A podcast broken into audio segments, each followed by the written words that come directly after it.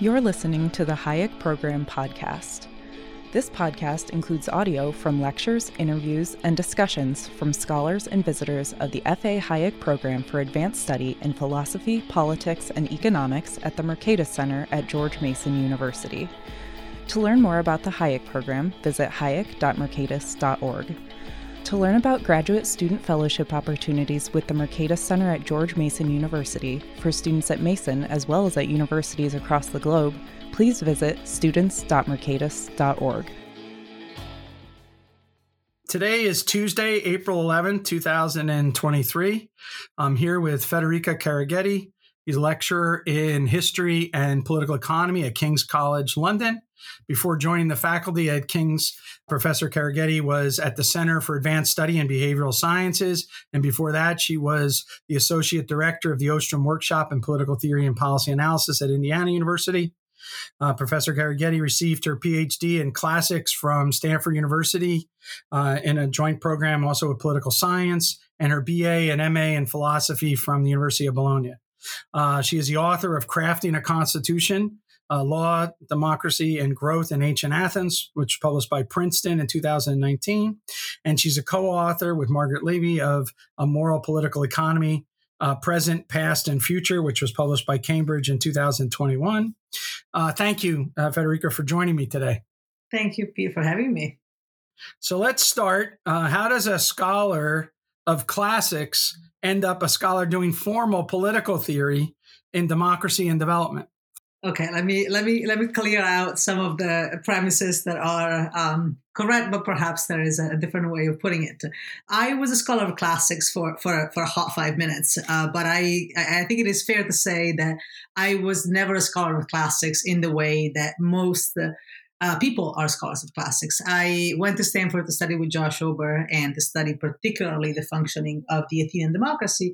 And I was sort of obsessed uh, coming from Italy in the late 1990s and early 2000s about the relation between political power and information. And I arrived at Stanford before the PhD. This was a, a sort of like a visiting uh, stint that I did there. And Josh Ober put in my hands democracy and knowledge. And I was like, oops, someone thought about that. Um, and so then I went back and I did my PhD, but I was sort of like a working on uh, questions of politics and political economy from the get go. Uh, it, it, seems perhaps absurd that one would learn ancient Greek in order to do that, but that's how it went down. So uh, uh, here I am. And very early on, this was like the time when Josh's collaboration with Barry Weingast was really uh, blossoming. Um, I got sort of like a, uh, you know, lucky enough to be there at the time when these two amazing scholars and, and thinkers and people were uh, really hacking at what classical Athens and other pre-modern societies could be saying for political economists. And so I sort of like jumped on that bandwagon right from essentially my second semester when Josh and Barry taught a class. Uh, that was the first year that was called High Stakes Politics, and I never left. Um, and I think that my my the way that I understand my contribution, if there is any at all, uh, in this line of thinking, is to sort of like a broaden the scope of you know what is there when we think about political economy through the lens of pre-modern society? Uh, what can we say and what can we not say? So this i think is going to be uh, in part um, what we're going to be talking about later on. Uh, the question of formal theory is really related to the question of method. Um, this is again in partly in part related to the project that josh and barry were um, sort of like exploring that always had game theory and sort of like a relatively easy formal methodology at hand as a tool that that that held a, a, great explanatory power. But for me, what as a as a classical historian, in some respects, at least how I thought about myself in the early days of the PhD, uh, the the formal methods really enabled uh, some theoretical advancement uh, against the backdrop of, of, a, of a historical method based on empirical evidence. So what is the empirical evidence? Can only we can only say what is in the books. But of course, when you think about the evidence formation in Athens, what's in the books is very little if you want to really understand the development of political institutions. So formal methodology allowed a that sort of like a leap of faith, perhaps, um, to understand the process of institutional development in a way that the sources were simply not able to tell us there's kind of also a little bit of a consilience going on at the time too because there's a changing of our understanding of the empirical record of ancient Athens as well, right? Uh, so it's experiencing more economic growth than we thought and that kind of stuff. And so, you know, leveraging that with the formal methods is actually kind of one of the parts that you're, yeah. Exactly. No, it was uh, really the best time to be a, uh, you know, uh, to be doing what what what Josh and Barry and Ian Morris and Walter Scheidel, the sort of like a so-called Stanford School of, of Ancient History, uh, were beginning to do, um, and uh, or had just begun to do. Um, and I think it is fair to say that whereas the uh, a part of the, the sort of like a, the, the approach was really to dig into the evidence and try to assess it uh, through social scientific methodologies uh, and see sort of like developments in terms of growth, development in terms of uh, uh, democracy, and so on and so forth. What I was exposed to in terms of like the the Josh and Barry particularly was sort of like, let's jump on the bandwagon of economic growth. Like we have significant evidence. And of course uh, particularly josh will start continuing to like look at the, the, the empirical evidence coming out of ancient greece. But it was really a change of paradigm. Like we are asking different questions not just because exactly as you're saying not just because we have new methods but also because we are being showered with evidence that seems to suggest a very different story than what we had known before. And so it was really the best time to be studying ancient history through a social science approach. I, I, I promise I won't try to uh, push you to to focus on methodology for too long, but I, I wanted to ask you a little bit about your methodology because you're you're very self consciously challenging a lot of uh, people's ideas about what we can learn from pre modern societies, and you know taking uh, also countering various objections concerning the size uh, the homogeneity and exclusionary practices. And I was just wondering if you could maybe articulate that a little bit for the audience because they can learn from this issue having to do with the case involved, but also questions of case selection.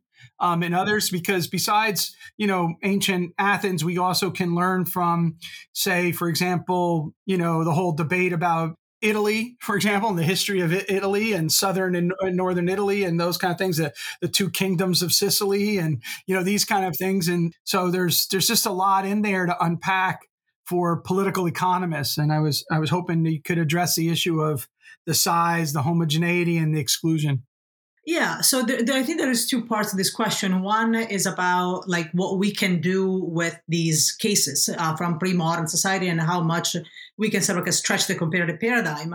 And the second is, well, once we have established that those cases are actually perhaps worth looking into, what can we do with them for a broad understanding of political and economic dynamics? So let me sort of like a, uh, take the first the first step. I think that Athens is uh, so now I'm engaged in a much broader sort of like a data collection about collective governance institutions essentially across uh, history, uh, where I am feeling very sad to have abandoned the case of Athens because it is in fact extremely well documented compared to essentially anything else that we see uh, emerging from the historical record, at least in terms of collective governance institutions. Um, and so once we have uh, cases like this, or in general, when we're asking questions uh, about political institutions uh, in the pre-modern world.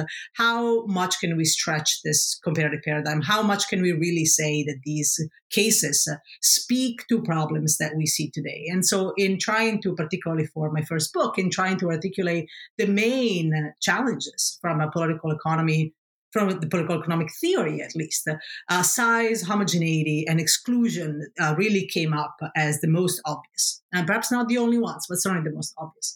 And so the story about Athens and the story about other cases of pre-modern development is that, well, you know, the, the, the city is so small, co- co- cooperation, collaboration are, are, are easier. And I think that's fair to say that that is true. But I also don't think that we should stretch that too far. Athens is a massive place if you walk and have zero ways of communicating with your uh, partners that are not, I don't know, again, like technologically, like from the perspective of uh, infrastructure and communication technology, this is a place that has extraordinarily uh, significant limits. And that makes collaboration and cooperation difficult, right? So the idea that from the Laurian minds, Athens, you know, it takes today, it takes what, like a, a bike ride or something.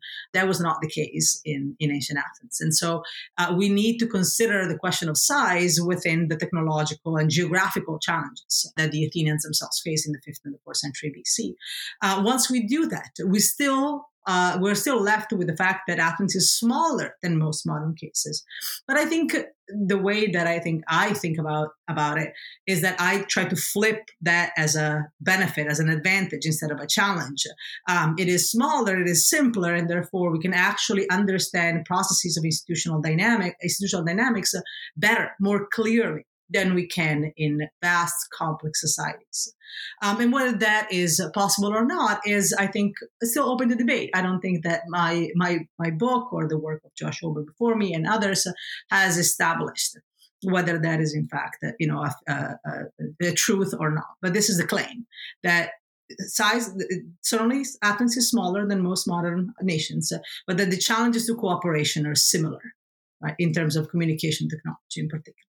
Uh, the second is to do with homogeneity, which again, it's a question of whether we think about Athens through the lens of modern, uh, uh, sort of like a, um, what matters today, or if we think about Athens as uh, through the lens of what mattered then. And of course, there is a to some extent we cannot know what mattered then, but certainly uh, questions of heterogeneity based on ethnicity or religion that tend to be the sort of like a, uh, the, the, the, traits that modern political economy looks at. We don't see that in Athens. But should we then conclude then Athens was a homogeneous society in which, again, cooperation was simple because everyone shared the same language? And I think it is, again, fair to say, sure, there were challenges to cooperation that we face in modern large scale societies that the Athenians did not face. But we still have plentiful evidence of discord, of civil war, of war, and we should try to understand what traits made cooperation difficult in Athens. And so, if you sort of, it's, it's a matter of sort of like shifting the categories in some respects. And so in Athens in particular, like socio-economic condition and ideas about oligarchy or democracy, so like ideas about like ideal types of governance, uh, certainly created rifts among people. And so in that respect, the Athenians were uh, not as homogeneous as I think most people think of. Finally, there's a question of exclusion. And this has been, I think, one of the most interesting things that came out of the, the dissertation originally and then the book uh, is to think about the question of uh, um, sort of like exclusion and inclusion. Because, of course, if we think about Athens, we look at a political system that had extraordinary level of inclusion if we uh, consider its historical counterparts. So Persia, for example, that's usually the, the, comparison. And it's like, no, the Athenians were pretty inclusive if, if the alternative is uh, Darius. Uh, but of course, the Athenians were not as inclusive as we would like them to be, uh, compared to, again, uh, standards that we apply from Western liberal democracies. Um, and so once again, the process is one of sort of like a unpacking what exclusion and inclusion meant in Athens. And so, when uh, part of the book project uh, and the, the uh, one uh, sort of a long standing article uh, that came out of it was to try to think about the process of extending inclusion that went on in ancient Athens in the period that in post post constitution that I that I was looking at. And we see this really remarkable process of expanding inclusion in these selected spheres. Um, and I think that there's a lot there to be to be said about the ways in which political economy think about inclusions for very good reasons about political inclusion, but uniquely about political inclusion, which is, of course, a very high stakes demand. Um, I think that what pre modern societies can do by sort of like a removing almost uh, by by definition the idea that there would be any sort of like a normative or positive reason to have any anything uh, uh, remotely uh, close to universal inclusion. We see in Athens in the course of the fourth century this sort of like a gradual process of expansion of inclusion that I think can tell us a lot about what, you know, on the one hand, how the process of extending inclusion might work, but also how it can work in the context of a post-conflict sort of like a, a, a situation, uh, particularly when it comes to sort of like a very different demands. Um, so, how do you integrate demands in a post conflict setting? Uh, this was uh, uh, what I, I think, in, in, some respects, again, I went to Stanford thinking about Italy, and I wrote the book thinking about this other case that was very much uh, involved at the time, the case of Myanmar. Um, and I was really trying to think about the process uh, of, of inclusion and constitution making in Athens uh, in terms of like what it really told us. No, no, this is great. I, I, actually one of the things I, I that's a follow up on this is that um, it's related to the argument about stability and development because it's about the focus on process as opposed to just initial conditions. Mm-hmm. So one of the things that I think that both Barry and Deirdre have identified, Deirdre more colorful criticisms, Barry more subtle like criticisms in some sense of the standard neo institutionalism, uh, Acemoglu and Robinson, but also North Wallis and Weingast, is that a lot of the story that they tell is all baked into the initial conditions. And so they don't really, they explain the location of a society, not the transitions of the society. And you argue in a paper with Barry that's in public choice that you know your your focus is on these transitions. Like how is it that you go from you know the natural state to get on to the doorstep conditions to then from the doorstep conditions?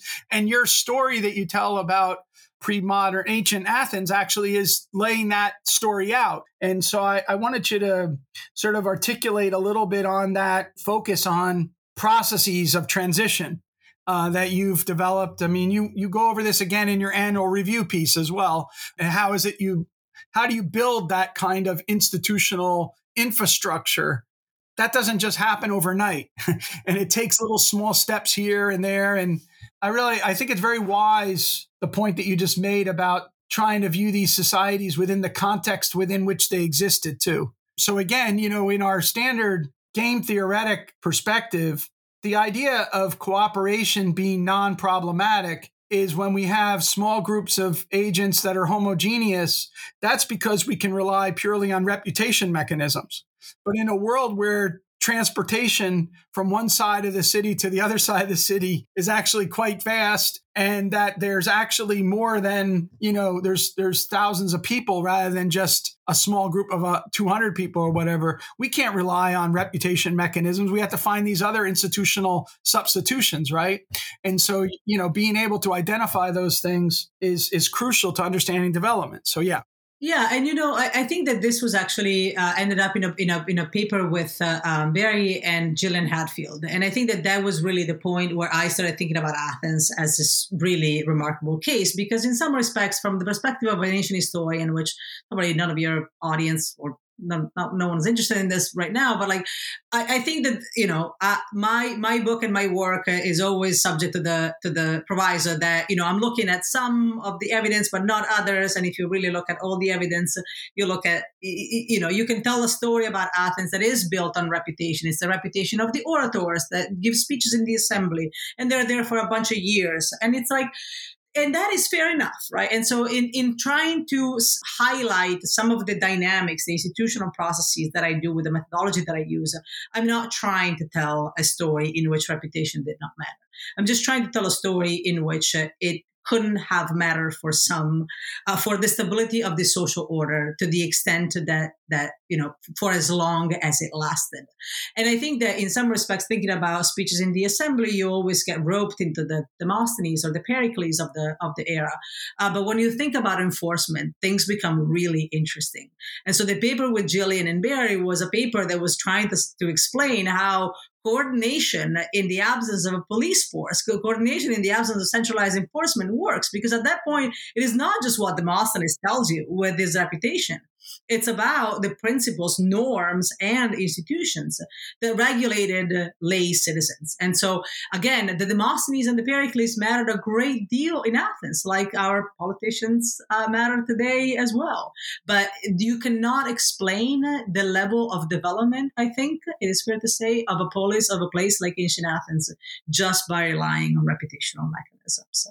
Um, so that was a, uh, you know, that was really, I think that when, when we were starting, when we were thinking about the, the enforcement part, it really clicked for me that this was a, a particularly important case.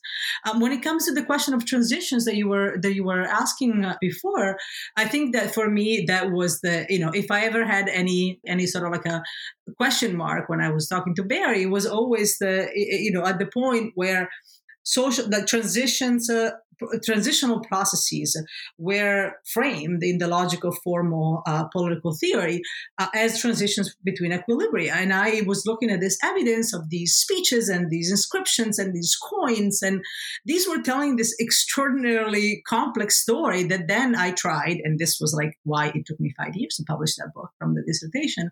I was trying to sell to political economists the story of the black box of the of the shock right? How do you get from one equilibrium to another? Well, it's a lot of fighting and it's a lot of uh, sort of like a uh, processes that are, and here here's the, the, the additional challenge, processes that are really hard to grasp. This is change that is normative uh, in the very in the real sense of the word and so it was very difficult for me to figure out how to sell the language of process to political economists and i struggled with that a lot so the question the, the, the book uh, on the constitutional transition is the story of this consensus building that occupied a good chunk of my uh, sort of like a phd years uh, i know that this is going on but how do i formalize it how do i speak uh, how do i uh, it in a language that political economists uh, can understand. And I'm not really sure that I actually succeeded there. But I think that that in part speaks to my inability to do so, but it also speaks to the challenge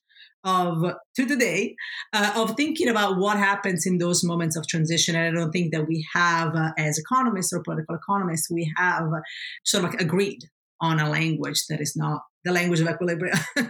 yeah, you know, it's a it's a big puzzle that we all face from fundamental theory to, to any kind of application for a lot of institutional economists you know the sort of Steven Cheung uh, discussion of the, the the equilibrium contract between the bee you know farmers and the orchard growers you know we always say oh look at how they came up with an optimal contract or whatever and i always try to tell my students but at one point there must not have been a contract and they must have recognized that there was a conflict. And so the explanation has to give priority to the cleverness and creativity of the individuals that occupy our models that come up with these various different solutions along the way in a you know what you could be is evolution towards a solution rather than the idea of just a solution concept and i think barry actually is is uh, I don't know if it's because of you or whatever, but if you read his critique of what he calls the neoclassical fallacy, right, the neoclassical institutional fallacy, I think that's what he's getting at is that they've lost track of the ability to explain the process of institution formation in some sense. And whether or not we have the right language for it is still tough. Yeah, and I think you know, in some respects, the, the, the book project was born as a paper in which I was applying the the self-enforcing constitution paper that he wrote with Sonia Mittal uh, about uh, the U.S. Uh, uh, to Athens. And so, what I was trying to get at uh, was uh, essentially what they called, harking back, harking back to to Doug North, adaptive efficiency. But then again, you know, it's what I call consensus. They call adaptive efficiency, We're making strides or maybe baby steps towards a some sort of like a language that can give us a way to talk about what happens during that shock. But i don't you know maybe i just simply this is the the product of my ignorance but i don't know that we have a strong theoretical way of thinking about uh, these moments. And i think that that's where things matter. Like everyone is able to explain expose the uh, you know why uh, given given sufficient evidence uh, why why the solution is self-enforcing uh, with the benefit of hindsight, but how people get there. And I think that that was for me what was really motivating my comparison with Myanmar is that just uh, we don't want to do that, right? And this was the same stuff that I was seeing, of course. You know, uh, pardon me the the, the absurd uh, comparison in some respects, but it is it is not obvious that people with fundamentally different ideas of what the world look like looks like uh, would agree on uh, rules and values that are to govern uh, their lives moving forward.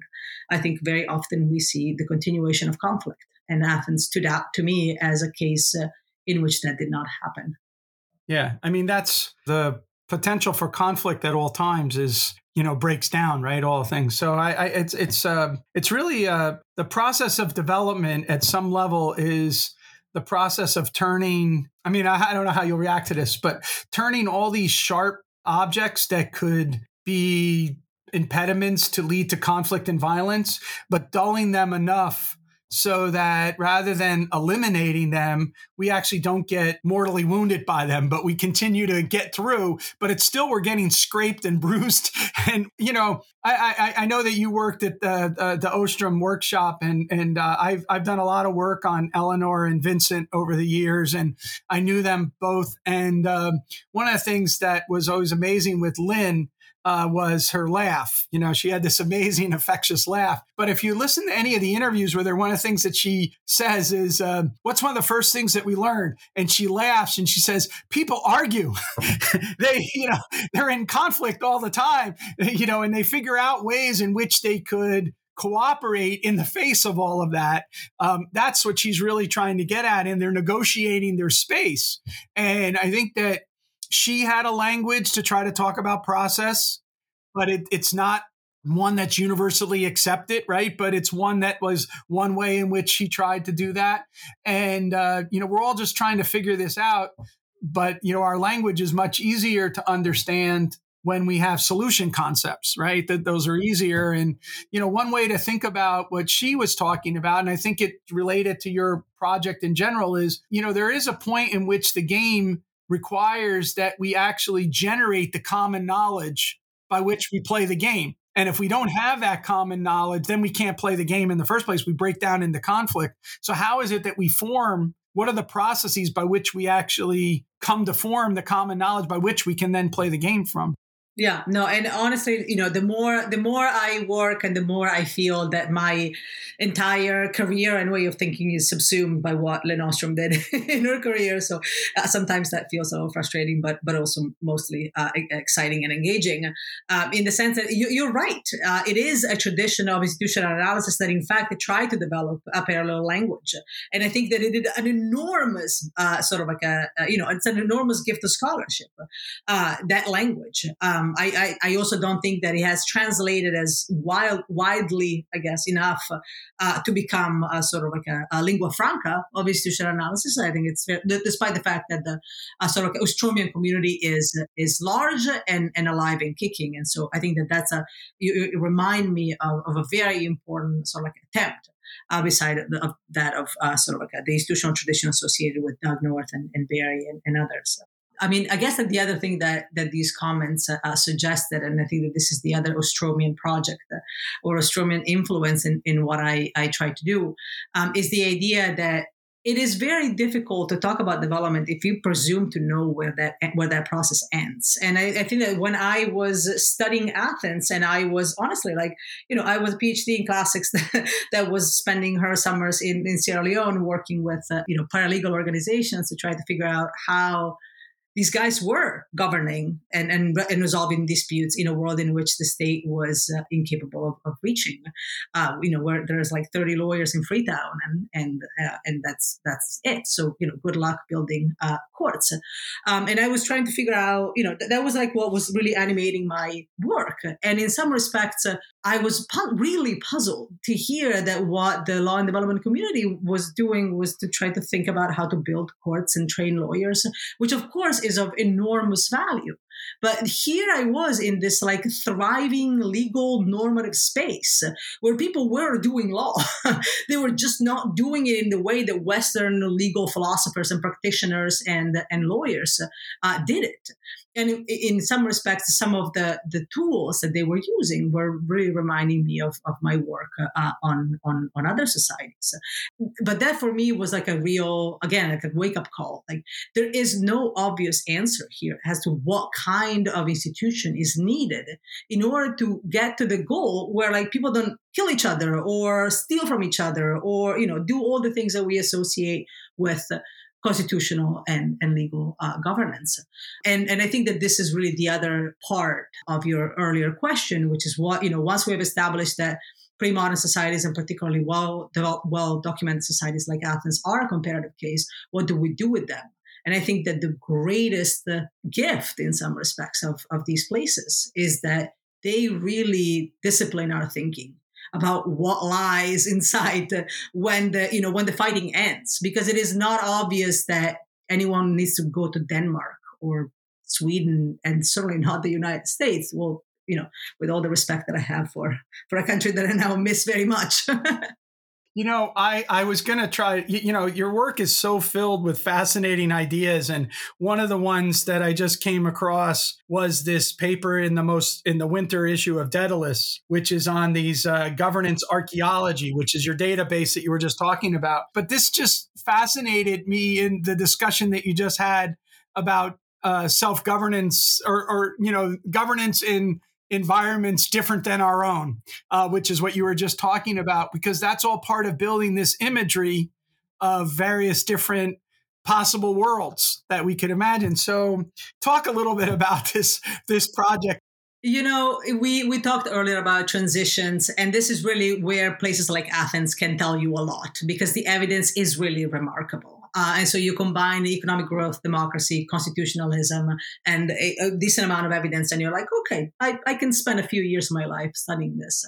Uh, when you get out of uh, Athens, Rome, and other Western, uh, essentially, cases, uh, the evidence becomes really, really difficult. And so uh, it, it becomes certainly difficult to do the kind of sort of like a diachronic study on transitions. And so, what I'm trying to do now is to look at places, particularly uh, focusing beyond uh, Western uh, Europe, or sort of like a, a canonical associated societies. And, uh, and to think more about uh, more broadly about what collective governance ha- has looked like uh, through the ages in places that range from sub-Saharan Africa to uh, indigenous North America to Oceania and Southeast Asia and so on and so forth. And so it is a data, the database is trying to uh, take a very serious look at these uh, institutions for collective governance. On the one hand, this is the empirical part, right? So we're looking at collective governance institutions across uh, space and time pre-modern um, and we're trying to figure out what did collective governance look like uh, in places that we don't know very much about um, and again like the, the sort of takeaway from that project is to really learn a little bit more about collective governance institutions per se. And what we are learning is that collective governance, and this is again on the heels of work of people like David Stasavage and, and other people that have started to seriously take a uh, seriously the experience of past societies uh, beside the Western canon. Uh, what we're learning is that there's collective governance essentially as soon as you start looking. But in many cases, it uh, did not look like ancient Athens, but it was nested within this much more hierarchical structures. And this is extremely interesting to me because what this work is all about is not to sort of like at the end of the at the end of the day uh, go to a political economist let alone a, a, politician and say oh you know what i've got the empirical evidence that suggests that we can govern ourselves collectively like top you know top to bottom and of course that's that's i don't think that's feasible. And so the question is how you nest participatory, inclusive collective governance within more hierarchical structures. And I think that this this database project might help us, you know, begin to uh, sort of like a hack at that question. Uh, the second problem, however, is the problem of the evidence that becomes, uh, as I, as I was mentioning earlier, and this is what we were focusing on in the Daedalus piece, as soon as we get out of the West, it becomes extraordinarily limited uh, and it is often filtered through the lens of uh, colonial domination. And, and, in some respects, this is, you know, any uh, uh anthropologist, sociologist, and ethnographer knows this. But if you look at, for example, some of the uh, information for sub Saharan African societies, for, for many years from the work of, you know, people like Fortes and Evans Pritchard, I'm not talking about you know unknown uh, uh, figures here. You know, these people were were were, were suggesting things like you know there is no governance institutions in these societies again, this will sound tremendously hubristic, but uh, it's it, it is it is impossible. in some respects, it is impossible that uh, a, a, society of any sort of like a significant scale uh, did not have means to uh, govern itself uh, in terms of decision making, in terms of enforcement, in terms of the decisions that allow people to access or not institutions, and so on and so forth. So I'm trying to sort of like wade through the evidence, uh, and we are trying to do this with what we call this ethic of ancestry, which is a sort of like a a, a serious look at where the evidence comes from uh, an attempt in time uh, to really liaise and engage with scholars from around the world, the scholars that speak more languages than we do, uh, scholars that are familiar with things like oral histories and traditions of scholarship that are not as hip in the West, and, and to really start to sort of like, you know, again, this is supposed to be like a, we call it a global commons of collective governance practices. So the echoes of, of Lin are again uh, very, very present and very clear. But we're trying to do this with a sense that the evidence that we are looking at is wildly imprecise, uh, and that we need to pay attention to that. Well, you're dealing, as Cristina Bicchieri says it, you know, norms in the wild, right? So one of the things that that um, I'm not sure that your colleagues, a couple of your colleagues at King's College, would be familiar with stuff that that we've been doing over the years, but it's a uh, we have a lot of corresponding interest. So this issue of endo- what we what we call endogenous rule formation, which is how is it that you rather than treating the institutions as exogenous and then studying the pattern of behavior in it, how is it that those institutions evolve and, and over time? And so when I was actually thinking about doing my dissertation, if if your Daedalus article had come out when I was a graduate student, I would have been like a puppy dog at your door asking to be part of your project because I, I read this book, uh, Sally Falk Moore's Law as Process. It's about like in, uh, you know, basically an anthropological examination of, of these things. I was really fascinated by this endogenous rule uh, formation. And, you know, we, have tried to do that with respect to transition development and failed in weak states and also natural disasters. Anytime, any kind of way where you can test bed the ideas where you put pressure on them so that the existing institutions are the reason why the, the, the system is in chaos that needs to somehow evolve. And, and um, so anyway, it's, I'm, I'm totally like I'm completely a fanboy and, and fascinated by what you're doing um, because of this. I, I, don't know if you I don't know if you're familiar with it or maybe I missed a, but there's also this really cool project that's going on in Europe right now called um, on constitutional compliance. Do you know this literature at all? Stefan Voigt, who's in Hamburg, is doing this major data set on constitutional compliance, which tries to, you know, one way is that sometimes constitutions are just incentive incompatible, but another time, you know, they they may in fact be you know the norms may disagree you know like all kinds of different things. So it relates again to your questions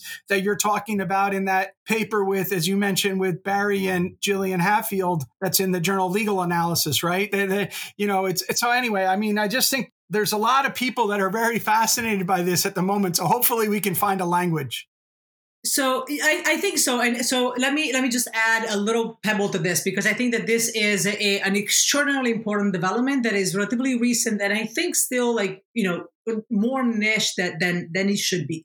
But let me give a shout out to the work that Gillian uh, is doing today, like as in like these days, uh, which I think is really, um, you know, I don't know if it's contributing to a language, but it is certainly contributing some ways of thinking that are like new and interesting and different. And so uh, she has been thinking about uh, evolution norms uh, in context for, for for many many years, and part of the attempt at sort of like a, a looking at Athens was again the attempt to look use a, a sort of a large scale, so to speak, society as opposed to looking at you know small you know bands or small groups, uh, uh, which is where the sort of like law and economics literature was leaving us, right? You think about the early, the, the cattle ranchers and the diamond dealers. Uh, we, th- we know about like the evolution of norms. Uh, uh, we know how they get to be self-enforcing, but again, we have these problems of size and homogeneity and other versions of that uh, that make it difficult to sort of like essentially generalize.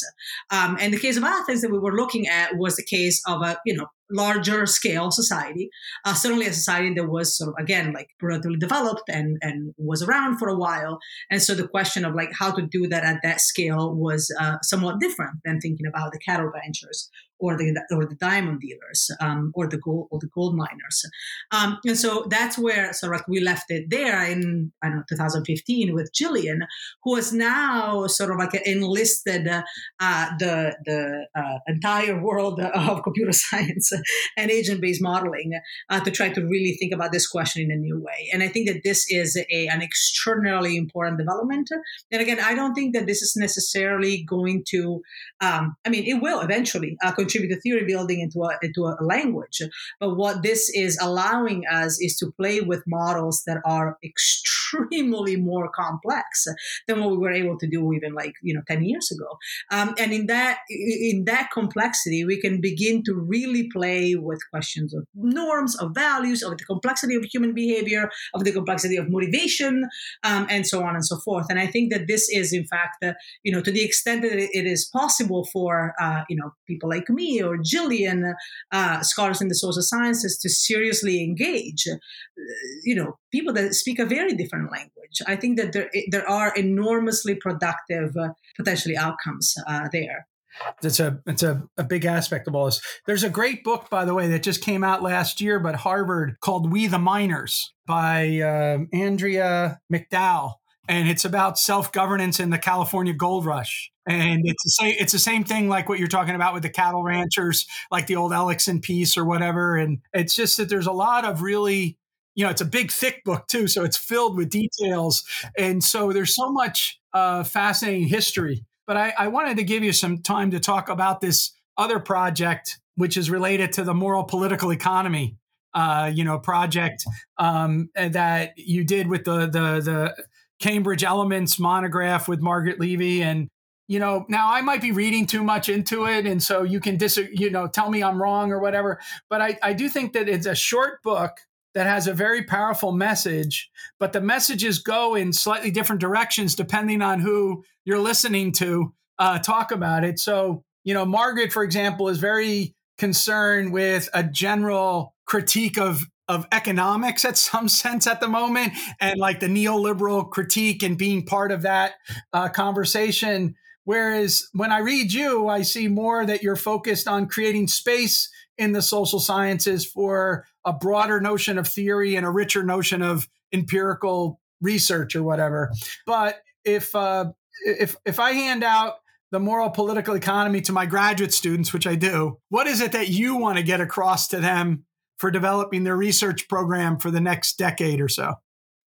So let me just let me just say one thing before before I get going because uh, this is like a, a wild uh, under, under understatement of, of Margaret's uh, contribution, which I feel the need uh, to to rectify.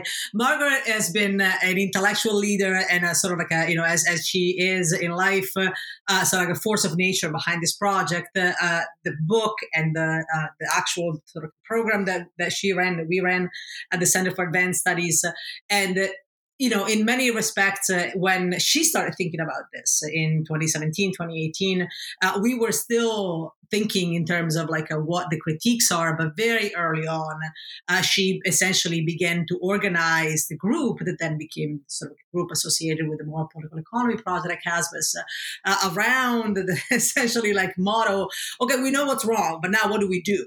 Right? So in some respects the, the book is really trying to sort of like a uh, begin that conversation because it is eh, very difficult to say what do we do? Right? Like how do we reconstruct a political economic framework? Yes we know that they are not you know uh, uh, stable it's not stable but they're not uh, sort of like a fixed but that is uh, you know doesn't get us uh, very far in terms of thinking what is next. And in some respects it turns out that again, like pre modern societies uh, and collective governance in the wild, perhaps, uh, uh, can begin to sort of like a move in the direction of like what's next.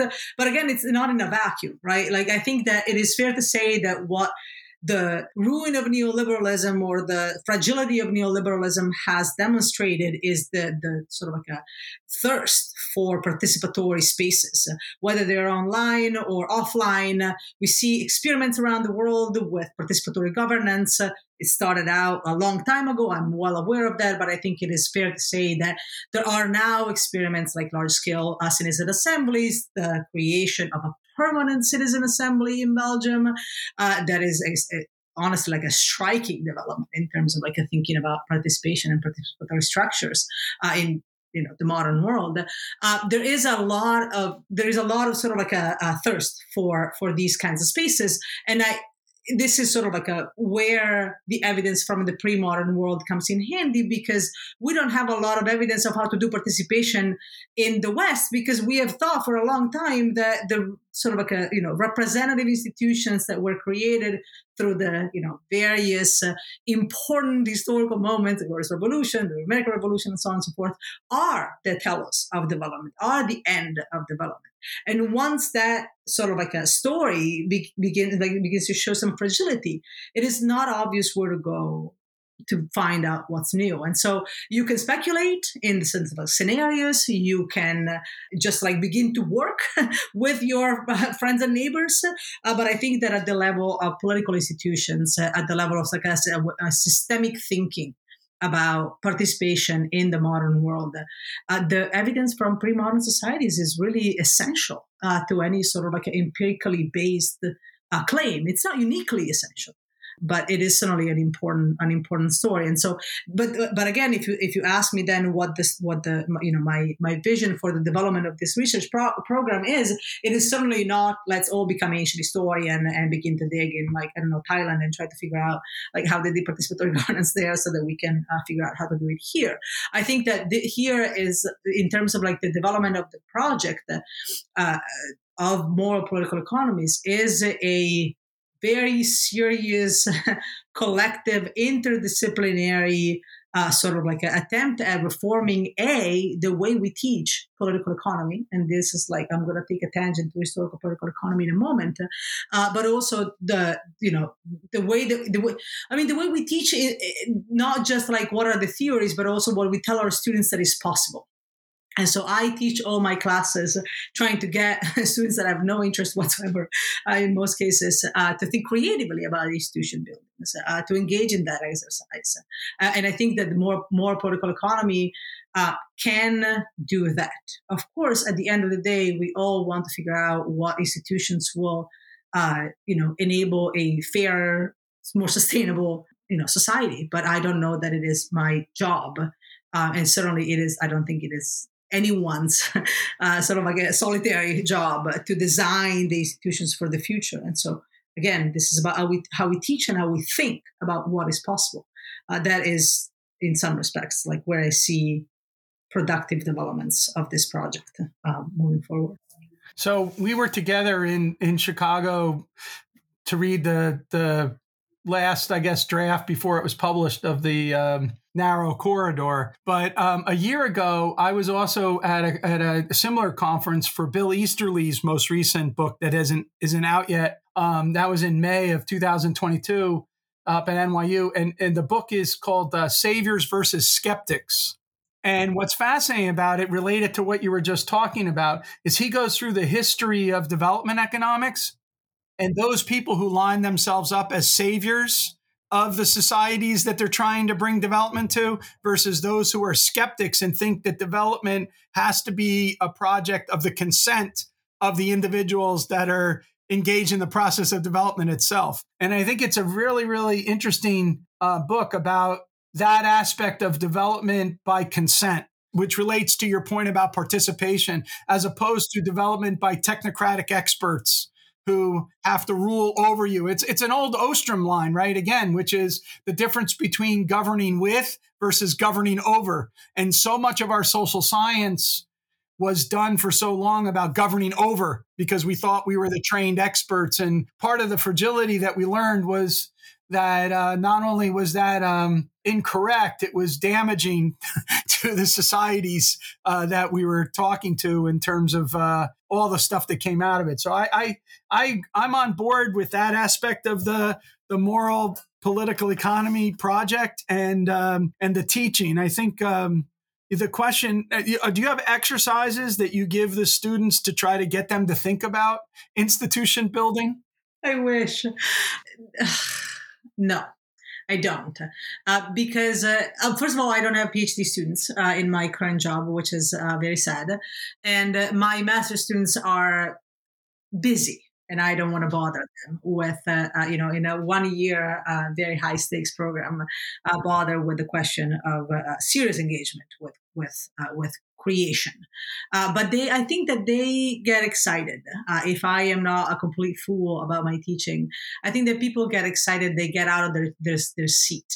Uh, it's sort of like at least sort of like a, a you know, for a moment, when you flip the question, you know, I teach classes called Institution and Economic Institutions and Economic Development, and I don't expect them to learn about, you know, theories uh, and replicate them and, you know, give them like tests and stuff.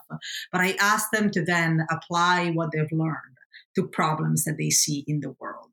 And I think it is fair to say that, you know, the, the problems are not as creative as I guess I but I'm also, you know, wondering how we we ask students to think creatively, creatively, and and but not, you know, pie in the sky. Like let's build, let's build a you know a ministry.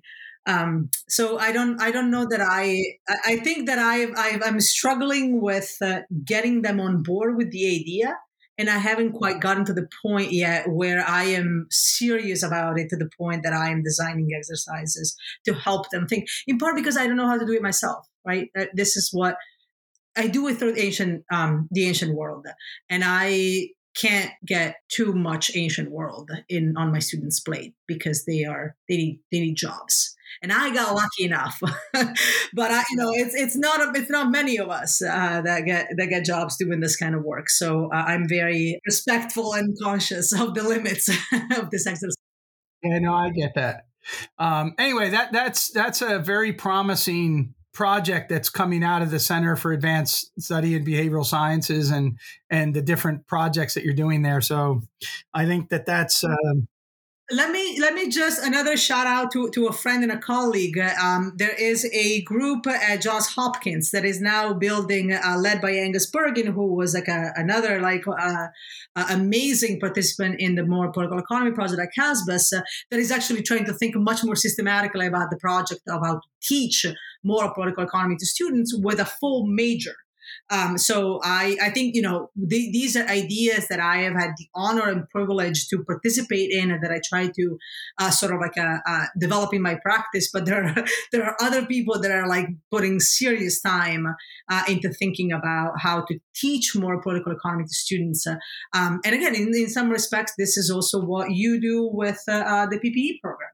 Uh, you know this is not a new thing but i think that there is a new there's a new demand and there's a new sort of like a, a, um, a wave of thinking about how to teach more political economy to students uh, by crossing disciplinary boundaries, by asking tough questions, by challenging students to think about creatively about institutions. Um, and and this is like a real, you know, if if there's anything in the world to be optimistic about these days, that's that's one thing we just started a new uh, a new program. I'm not the main driver of it. My colleague Virgil Storr and Stefanie Haeffele are the main drivers, but it's an annual conference uh, called Markets and Society. And uh, you know, Vivian Zelizer, the, the economic sociologist, was one of the keynotes last year, along with Deirdre and, and others. But you know, the the event that's coming up next uh, fall is is already jam packed, and they they've really done an amazing job with it. And and uh, hopefully we can get you to come over someday and and and, and do that. I think that'd be great. Um, I'm gonna. Uh, I'm gonna I'm gonna pivot now and ask you a rather uh, out of the ballpark question, which I, I cleared with you. In in doing the background sort of of looking at your stuff besides your papers, I, I learned that you were a professional basketball player, and uh, I I love the game of basketball. I, I, love it much more than I was ever able to play it. Uh, so my love of the game far exceeded my skills in playing the game. Um, but I, I still am crazy. But what experiences did that life as a professional athlete teach you that you draw on for your scholarly career? Um, so I'm going to be really boring starting out on this question because I think that there is some like absolute truth uh, that sports do for you that is uh, the the disciplining factor. Like i'm i'm uh you know if you if you put me with a task in front of me like i'll finish it. Like i might you know uh not see the end you know it it, it is a, a disciplining uh, school. And i played uh i mean okay let me just start by like wildly uh, so qualifying the term professional basketball player I was a professional basketball player in the sense that I played uh, basketball and I was received money in return. it was very little, very, very little. and uh, uh, but it lasted for a very long time. And uh, uh, so i started playing when i was eight. And by the time i like i started playing with the senior team which is how sports work in italy. So we are not associated with school uh, uh, sort of like the sports associations are completely separate. And so i started playing with essentially what would be this most senior team when i was very very young when i was 12 and at that point i started sort of you know they started like throwing some like a few bucks at me. And then when i went to the united states I, I, learned that that was professional sports. And so i now i say that i'm a professional athlete but i don't know that a lot of my friends would consider me a professional probably like a semi-professional-ish something like that. But it was a huge part of my of my life. And honestly like if you had asked my mother at the age of 14 if i was going to become a university professor she would have laughed in your face so that was a but but again like you start playing very young uh, in high stakes games i was tour i was going all over it was national championships uh, um, i I had a stint with uh, sort of the national team. Uh, uh, so it, it, was it was a really it was a serious thing, and it was a serious thing for me. And uh, everything around life was sort of like in service of of basketball uh, for many many years. And so that devotion to the cause perhaps that sort of like a, a passion um, about like a uh, you know your practice that is i think something that has translated uh, oddly to the work that i am now doing uh, for uh, you know but when I'm remunerated a little bit more, I guess that's uh, that's that's one way of saying it. And then uh, I don't know, it, it, but but it is so in in some sense it is discipline, and in some sense it is the passion. And so it's like what sort of like it gets you up in the morning is like the idea that you want to get a little bit better at you know either playing or figuring out like what collective governance institutions looked like in sub-Saharan Africa circa 1500. Um, I think that those are the two things that sports has done for me. And I, you know, I've struggled. I left. I stopped playing when I when I moved to California when I started my PhD. So I was 26. A career uh, mar- marred by like several uh, injuries, so relatively short and uninteresting uh, for most people. But I've really struggled to find that passion again in sports, and maybe uh, this is why I've transferred almost entirely to, to work. maybe that's if, if you if you find a, an alternative sport, maybe you, you don't become as passionate about work as I as I am. I don't know. Well, we don't want that to happen, so don't. But you know, but uh, you know, still still go out there and maybe maybe maybe you'll get involved in coaching at some point. I rock climb these days, so it's a completely different, very, very different uh, uh experience. You'll have to be quite disciplined, though. But that's um, that is a very important lesson. I think what you just said: discipline and passion. I think those are are uh, great characteristics that lead to good things uh, when we you know focus on that, and and especially. Um, you know when you recognize that like basketball for example is a a team game played by individuals and so you know it's always creativity within the structure of the team. Maybe that's why I co author so much. Well, anyway, it's been fantastic talking to you. I wish you all the best uh, with your work. I, I, I, do think that this project that you have laid out in this Daedalus thing has a potential to be very, very important for all of our students here. And I hope that they uh, will contribute uh, to that literature on this uh, archaeology, governance archaeology thing. So it's really quite amazing. Thank you, Pete. Thank you so much, Pete. It was really a pleasure to see you again and to, to chat for a bit.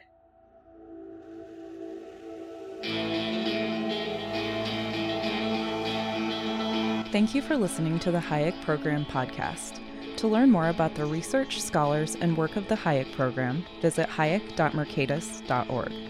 For more information about graduate student fellowship opportunities for students at Mason as well as at universities across the globe, please visit students.mercatus.org. We hope you recommend students to our programs or consider applying yourself.